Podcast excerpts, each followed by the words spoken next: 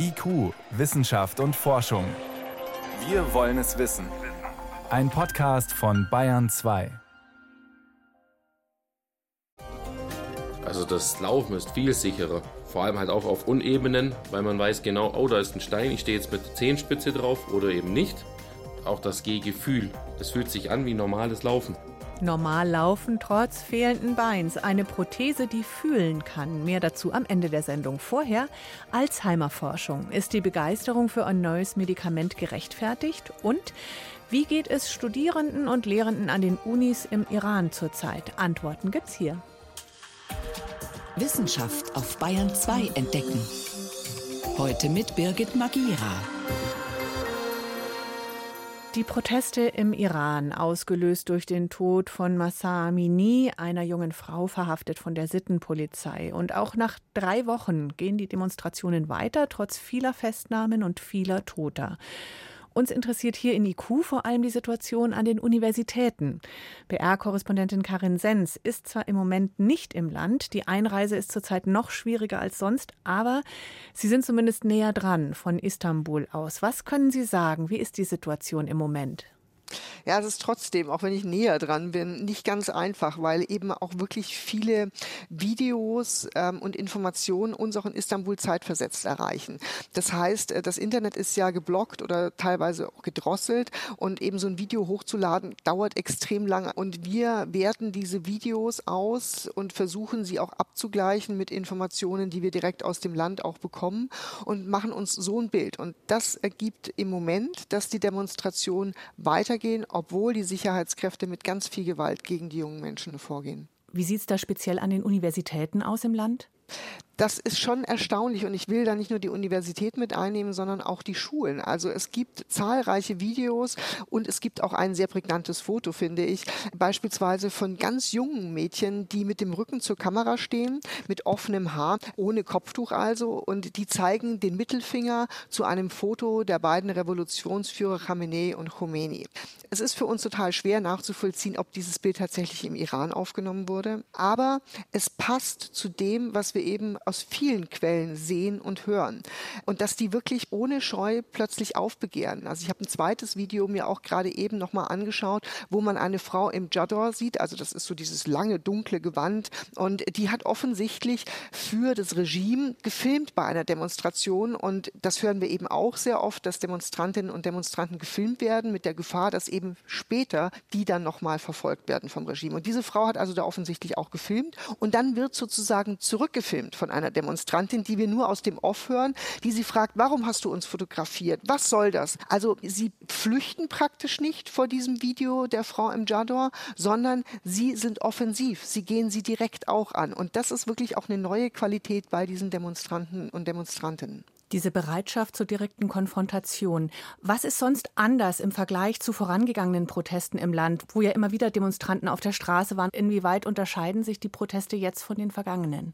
Also es waren eigentlich immer Betroffene, die da auf den Straßen waren. Ob es jetzt beim teuren Benzin Lkw-Fahrer und Taxifahrer waren, ob es bei den Wasserprotesten Leute waren, bei denen eben plötzlich kein Wasser mehr aus dem Wasserhahn kam, Bauern, die eben plötzlich auf dem Trocknen saßen oder wenn eben nur noch eine braue Brühe aus dem Wasserhahn gekommen ist, ob es Rentner Rentner waren, deren Renten nicht ausgezahlt wurden, Arbeiter, die keine Löhne mehr plötzlich bekommen haben. Jetzt ist es so, dass eben nicht nur Frauen auf der Straße sind, die ihr Kopftuch nicht mehr tragen wollen, sondern dass eine ganz breite Schicht der Bevölkerung auf der Straße ist. Also Frauen, aber eben auch Männer, die diese Frauen unterstützen, aber eben auch beispielsweise Kurden von einer Minderheit, Mahsa Amini war Kurdin, aber eben auch andere Minderheiten, die sagen, wir wollen diese Gängelung, diese Schikane, die wir über Jahre ertragen haben, haben, die wollen wir einfach nicht mehr länger ertragen. Und zu dieser großen Menge gehören eben diesmal auch Studentinnen, Studenten, Professoren, Professorinnen.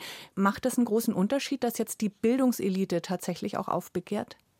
Sicher macht es einen großen Unterschied, aber ich glaube vor allem macht diese Breite einen großen Unterschied. Also die Studenten waren lange nicht mehr auf der Straße. Das hat ähm, zumindest nicht in dieser großen Masse, wie wir es jetzt erleben. Das alles klingt nach Ausnahmezustand. Läuft denn noch Regelbetrieb an den Universitäten? Findet Forschung und Lehre noch statt? Das ist für uns ganz schwer einzuschätzen, ob es tatsächlich ein Ausnahmezustand ist. Wir haben noch nicht mal Zahlen, wie viele Menschen tatsächlich sich an diesen Demonstrationen beteiligen, denn die sind sehr dezentral. Also nicht mal in Teheran gibt es einen zentralen Platz, wo die sich dann regelmäßig treffen, sondern es sind immer so kleinere Gruppen aus 50, 100, 200 Demonstrantinnen und Demonstranten. Und das aber in allen 31 Provinzen, sagen Menschenrechtsorganisationen. Von dem her ist es wirklich ganz schwer, überhaupt eine Idee zu haben, wie groß ist das da eigentlich gerade. Angeblich wurde für viele Universitäten Distanzunterricht, also Online-Unterricht angeordnet aus Sicherheitsgründen. Klingt ein bisschen seltsam, wenn gleichzeitig das Netz gedrosselt wird das ist eigentlich völlig paradox. Also man versucht offensichtlich für die, ich sage mal, Nicht-Revoluzer unter den Studenten und Studentinnen noch irgendwie einen Unterricht aufrechtzuerhalten. Aber wie das tatsächlich funktionieren soll, ist wirklich ein Rätsel, wenn die dann stundenlang vor dem Internet sitzen und eigentlich nicht wirklich kommunizieren können. Und diese, dieser Effekt, der zeigt sich ja auch an anderer Stelle. Also dass das Regime mit dieser Internetdrosselung insgesamt ein großes Problem hat. Denn ein Großteil der Wirtschaft läuft natürlich heutzutage auch im Iran oder gerade im Iran über das Internet. Also Instagram ist viel beliebter noch im Iran, als es in Deutschland ist. Das ist jetzt gesperrt. Also für viele Unternehmen war das praktisch ein Schaufenster, junge Unternehmen auch ein Schaufenster. Die Möglichkeit ist jetzt weg. Das heißt, ganz viele Jobs gehen jetzt, wenn man salopp sagt, schlicht flöten. Aus anderen restriktiv regierten Ländern, sage ich mal, ist bekannt, dass die Kinder der Machtelite zuhauf in Europa und Nordamerika studieren, auch an Elite-Unis. Wie ist das im Iran? Dass viele auch tatsächlich im Ausland an Elite-Universitäten studieren. Also wir hören das immer wieder, so paradox das klingt, denn ähm, Amerika beispielsweise, die USA sind ja der Erzfeind des Iran. Und trotzdem studieren die Kinder der Elite teilweise in den USA, aber auch in anderen europäischen Ländern. Natürlich auch an Elite-Universitäten im Land, aber viele sind tatsächlich auch im Ausland. Denken Sie, ist das ein Point of No Return, wie viele sagen? Wird es da eine Revolution wirklich geben? Also ich tue mir mit Prognosen schwer. Vor allem hätte ich, als ich das letzte Mal im Iran war, im Juni, es nicht für möglich gehalten, dass es solche Demonstrationen jetzt geben wird. Denn die Depression bei den jungen Menschen war echt zum Greifen. Also die waren so niedergeschlagen und die wirkten völlig energielos. Umso ähm, erstaunter bin ich auch jetzt, wenn ich mir das anschaue, mit was für einer Entschlossenheit und welchem Mut die auf die Straße gehen. Ich bin mir nicht sicher, ob diese Demonstrationen jetzt zu einem Erfolg führen werden. Aber ähm, eine junge Exil-Iranerin, die auch oft mit zu Hause Kontakt hat, hat mir gesagt, die haben die Freiheit gerochen die haben gelernt, dass dieses Regime besiegbar ist. Und ich glaube, das ist tatsächlich die große Änderung, die sich in den letzten Wochen seit Beginn der Proteste vollzogen hat. Vielen Dank, Karin Sens, unsere Korrespondentin in Istanbul war das. Aus dem Iran selbst zu berichten ist zurzeit sehr schwierig bis unmöglich. Wenn Sie mehr zur aktuellen Situation dort hören wollen, empfehle ich den BR-Podcast Ein Thema, drei Köpfe. Da geht es auch um die Frage, warum der Hijab, das Kopftuch, für das Regime so wichtig ist und warum Solidaritätsbekundungen westlicher Regierungen bisher so verhalten ausfallen. Der BR-Podcast Ein Thema, drei Köpfe.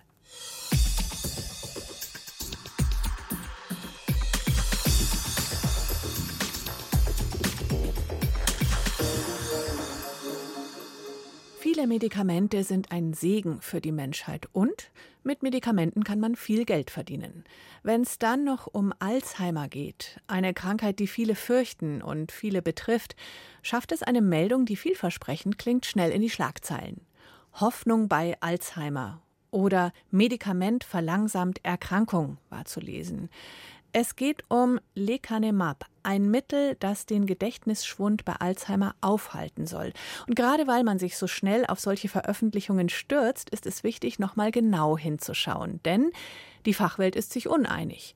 Ist das wirklich eine gute Nachricht für Patientinnen und Patienten oder eher für Menschen, die Aktien der betreffenden Pharmafirma besitzen? Zunächst zu den Zahlen. Rund 1800 Patienten mit frühen Alzheimer-Symptomen sind entweder mit Lecanemab behandelt worden oder mit einem wirkungslosen Placebo.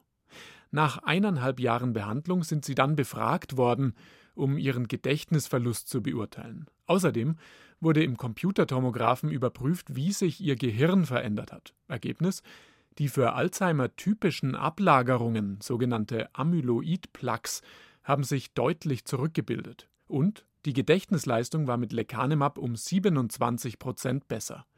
Der Alzheimer-Experte Christian Haas vom Deutschen Zentrum für neurodegenerative Erkrankungen in München, selbst nicht an der Studie beteiligt, ist begeistert.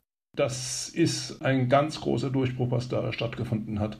Das ist klinisch gesehen absolut relevant.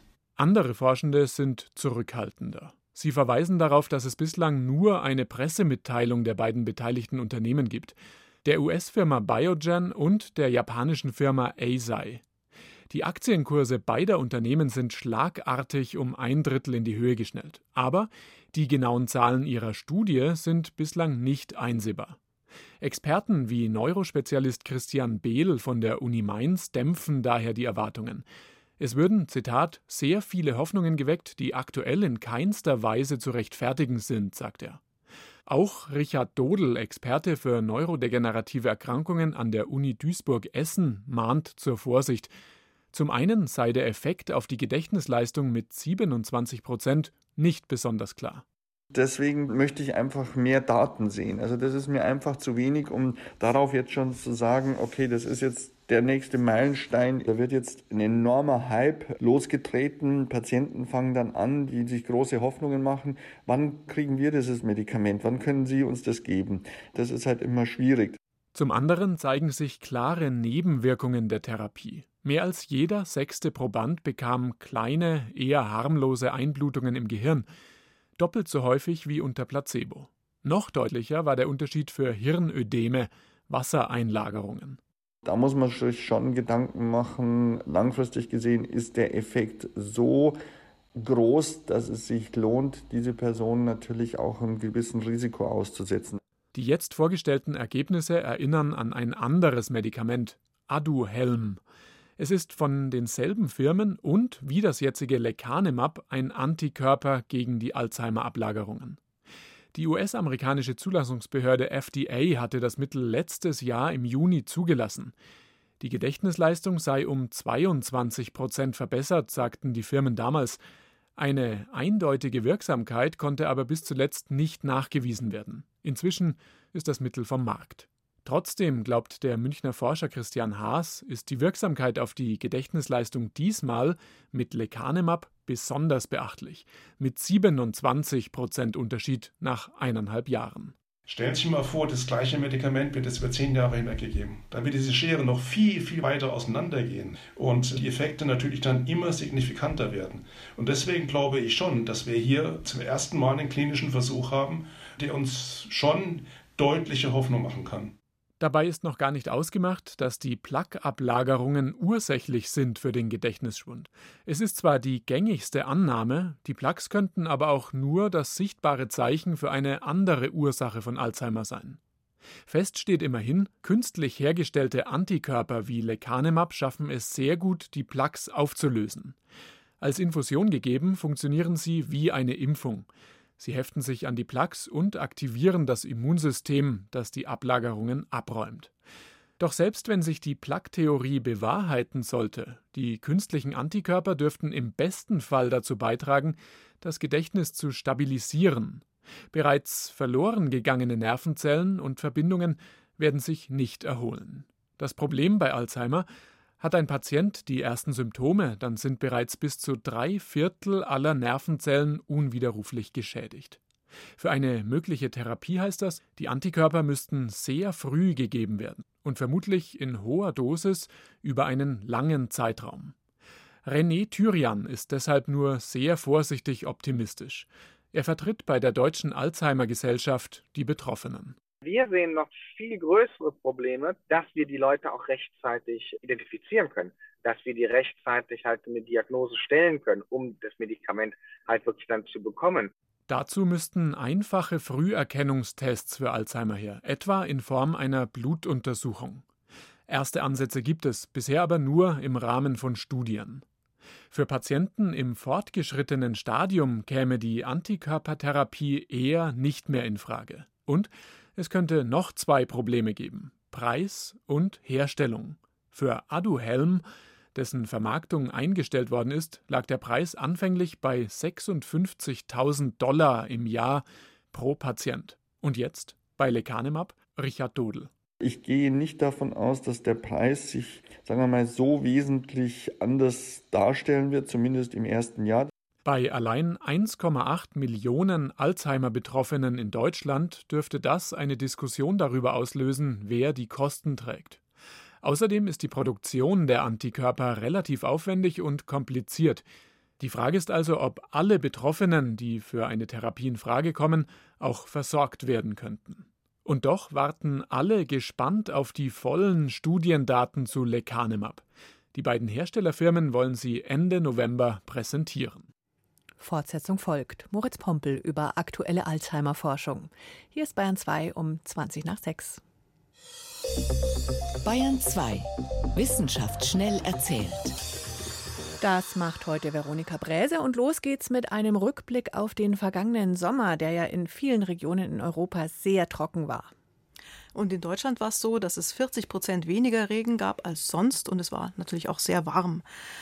Und der Klimawandel hat die Dürre in diesem Sommer auf der Nordhalbkugel um mindestens 20 Mal wahrscheinlicher gemacht. Das ist das Ergebnis einer Studie einer internationalen Forschergruppe.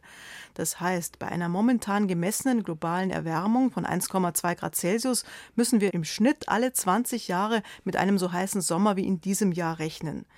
Und wenn es den vom Menschen verursachten Klimawandel nicht gäbe, dann wäre es nur alle 400 Jahre so heiß. Das lässt sich aufgrund von Messungen, Beobachtungen und Klimamodellen ausrechnen. Mhm. Aber gleichzeitig hat es ja auch manchmal wirklich geschüttet wie aus Kübeln. Mhm. Es gibt auch das gegenteilige Phänomen am Alpenrand. Da hat es im Sommer manchmal wirklich sehr viel geregnet. Und aus der Stadt Sydney in Australien kommt sogar die Meldung, dass dieses Jahr das nässeste Jahr überhaupt war. Mhm. Also das Fazit, das wir daraus ziehen, diese Wetterextreme nehmen einfach zu. Es gibt mehr Hitze, mehr Dürre, mehr Starkregen, mehr Überschwemmungen. Das kann regional sehr, sehr unterschiedlich aussehen ausfallen.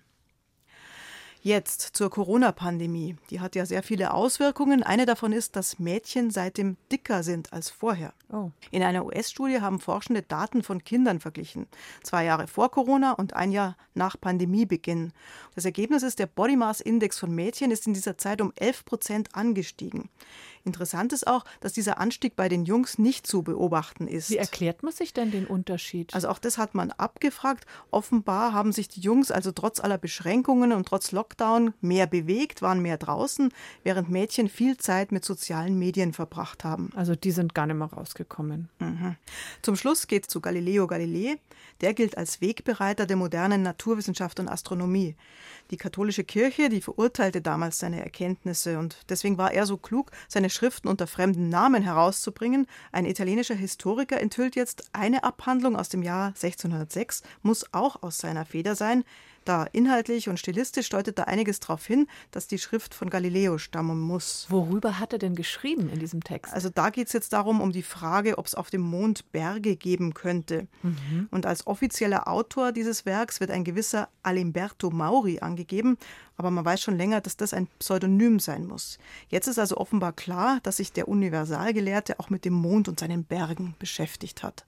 Galileo Galilei und der Mond. Vielen Dank, Veronika Bräse, für die Kurzmeldungen aus der Wissenschaft.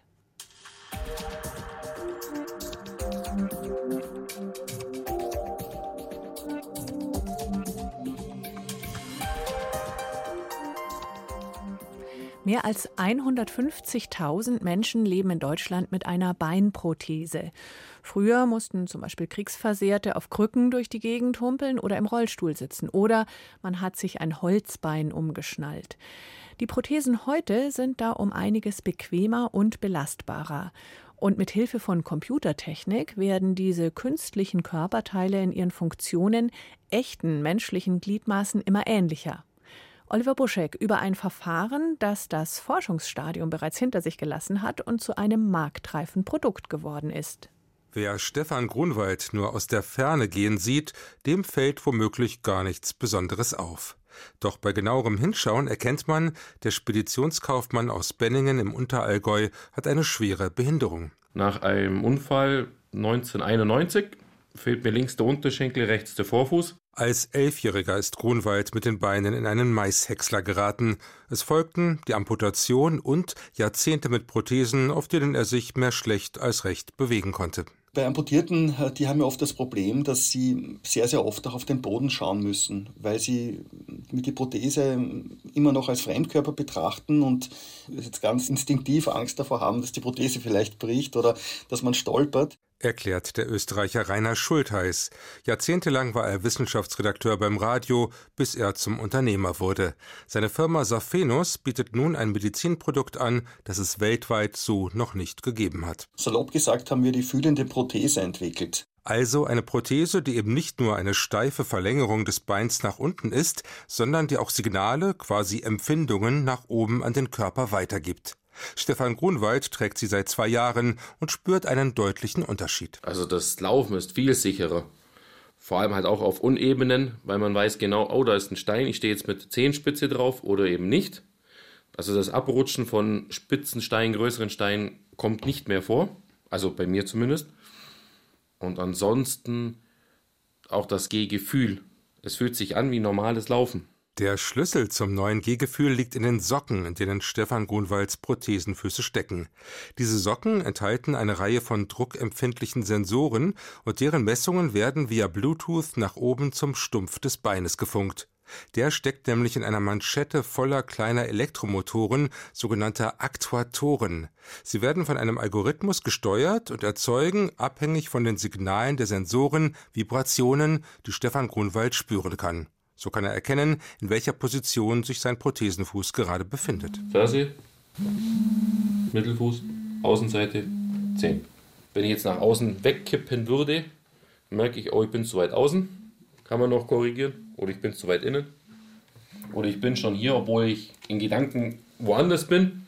Dann merke ich, oh, ich bin ja schon auf dem 10. Ich sollte meinen Fuß vielleicht heben, sonst lege ich mich lang. Einige Monate habe es gedauert, erzählt Stefan Grunwald, bis sich sein Gehirn umgestellt hatte und er mit der fühlenden Prothese sicher unterwegs war. Geholfen hat dabei auch eine Operation. Dabei wurde der Nerv, der bei Nichtbehinderten die Empfindungen der Fußsohle ans Gehirn weiterleitet, so umgelegt, dass er nun direkt an der Manschette mit den Aktuatoren anliegt. Es geht ohne auch, aber mit ist es noch intensiver. Und da ja meine, mein Unfall schon 30 Jahre her ist, hat man gleich gesagt, wir machen das Komplettprogramm, weil keiner wusste, wie sehr meine Nerven geschädigt sind oder nicht. Daher bei mir das Große, aber ohne ist das auch möglich. Über 50 Patientinnen und Patienten in Deutschland, Österreich und Italien tragen inzwischen solche Sensorsocken wie Stefan Grunwald. Sie bekommen damit nicht nur mehr Bewegungssicherheit. Die fühlenden Prothesen helfen auch gegen die oft quälenden Phantomschmerzen, sagt Hersteller Rainer Schultheiß. Die Wissenschaft weiß heute, dass der Phantomschmerz deswegen entsteht, weil im Gehirn am somatosensorischen Kortex äh, es zu einer Reorganisation kommt. Das heißt, das Gehirn muss ja auch damit umgehen lernen, dass es keinen Fuß mehr gibt nach der Amputation und benachbarte Regionen an diesem Kortex äh, übernehmen dann diese Areale und das ist ein wesentliches Merkmal, ein wesentlicher Grund für die Phantomschmerzen. Was uns gelingt, ist, dass durch dieses sensorisches Feedback wir diese Reorganisation zurückdrängen und dadurch der Schmerz zurückgeht. Die fühlenden Socken sind bereits von Krankenkassen in Deutschland und Österreich erstattet worden. Sie zeigen, dass digitale Technik das Leben von Menschen mit Behinderung tatsächlich deutlich verbessern kann. Dabei sind sie nicht der einzige Ansatz, Prothesen smarter zu machen. Der Leiter der technischen Orthopädie am Universitätsklinikum Heidelberg, Merkur Ali Musai, verweist etwa auf die Entwicklung von Prothesen, die sich quasi über Gedanken steuern lassen. Und da gibt es neue Ansätze mit implementierbaren, integrierbaren Elektroden, die wirklich implantiert werden. Und dann werden diese Elektrodensignale, das kennen wir aus der Armprothetik schon seit vielen Jahren, an einen Prothesenfuß zum Beispiel übermittelt, der dann aktiv durch den Anwender oder die Anwenderin anzusteuern ist. Das in Verbindung mit dieser sogenannten fühlenden Prothese ja, das ist schon sehr, sehr spannend und es zeigt, dass da einiges geschieht in diesem Feld. Mit fühlenden Socken endet diese IQ-Sendung heute. Ein schönes Wochenende wünscht Birgit Magira.